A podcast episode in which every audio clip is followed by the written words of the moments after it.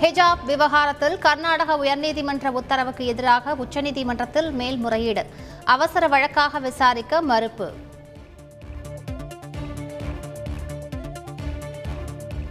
NEET தேர்வு குறித்து விவாதிக்க தயாரா என முதலமைச்சர் மு க ஸ்டாலின் சவால். பொது இடத்தில் விவாதிக்க தயார் என எடப்பாடி பழனிசாமி பதில்.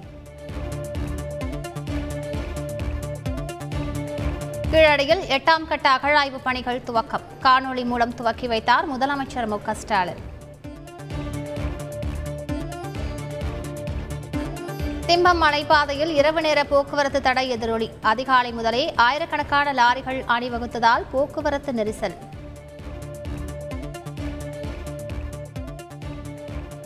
பண்ணாரி சோதனை சாவடியில் வாகனங்களுக்கு நுழைவு கட்டணம் வசூல். வாகனங்கள் அணிவகுப்பால் தாமதமாவதாக வேதனை.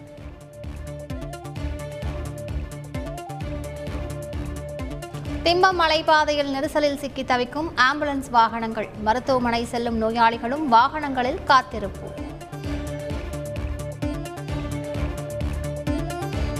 மாநிலங்களவையில் பட்ஜெட் கூட்டத்தொடரில் முதல் பாகம் நிறைவு. அவை நடவடிக்கைகள் மார்ச் பதினான்காம் தேதி வரை ஒத்திவைப்பு.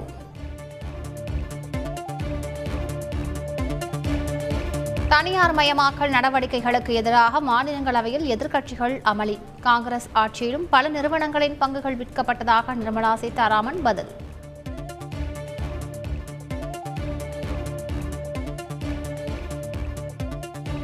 திருப்பதியில் தினந்தோறும் கூடுதலாக பத்தாயிரம் இலவச தரிசன டிக்கெட்டுகள். பிப்ரவரி பதினாறு முதல் நேரடியாக கவுண்டரில் வழங்க முடிவு.